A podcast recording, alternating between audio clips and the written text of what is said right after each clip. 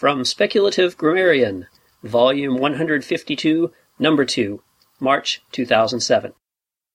A new book from Psammetichus Press, The Other Sino Tibetan Languages, edited by Ching Dai Xia, Brad Davidley, Van Jordream, Chap Hillerell, Hans Ingelielson, Matt Jamesoff, Ed Jerrymanson, Ben Poladict, and Hong Sun Kai.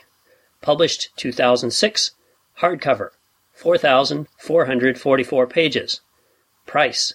If you have to ask, you can't afford it. This volume fills in the considerable gaps left by Routledge's slim 2003 volume, The Sino Tibetan Languages. Displaying an uncharacteristic lack of ambition, Thurgood and LaPolla treated in that otherwise excellent work less than 40 of the 400 plus languages of this important family. Clearly, much work remained to be done, and we at Psammetichus Press have undertaken to do it. The other Sino Tibetan languages describes the remaining 90% of the languages in the family. Articles on each of over 360 Sino Tibetan languages are included, in each case written by the world's leading specialists. Each 10 page article sketches the sound system, morphology, syntax, and basic discourse features of the language, as well as providing a 200 item list of basic vocabulary. In making preparations for the volume, the editors assumed that a massive data collection project would be necessary, since the vast majority of the Sino Tibetan languages have not yet been investigated.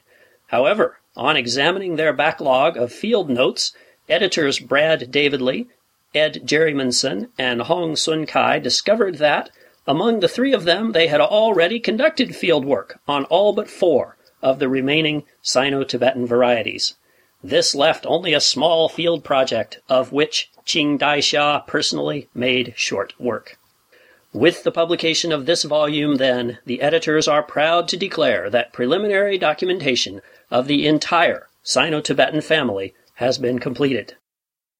A concluding article of nearly 500 pages, co written by the volume's nine editors, pulls together the comparative and historical implications of the volume, including a vast number of surprising insights and revisions to the family's genetic relationships, which our original research has revealed.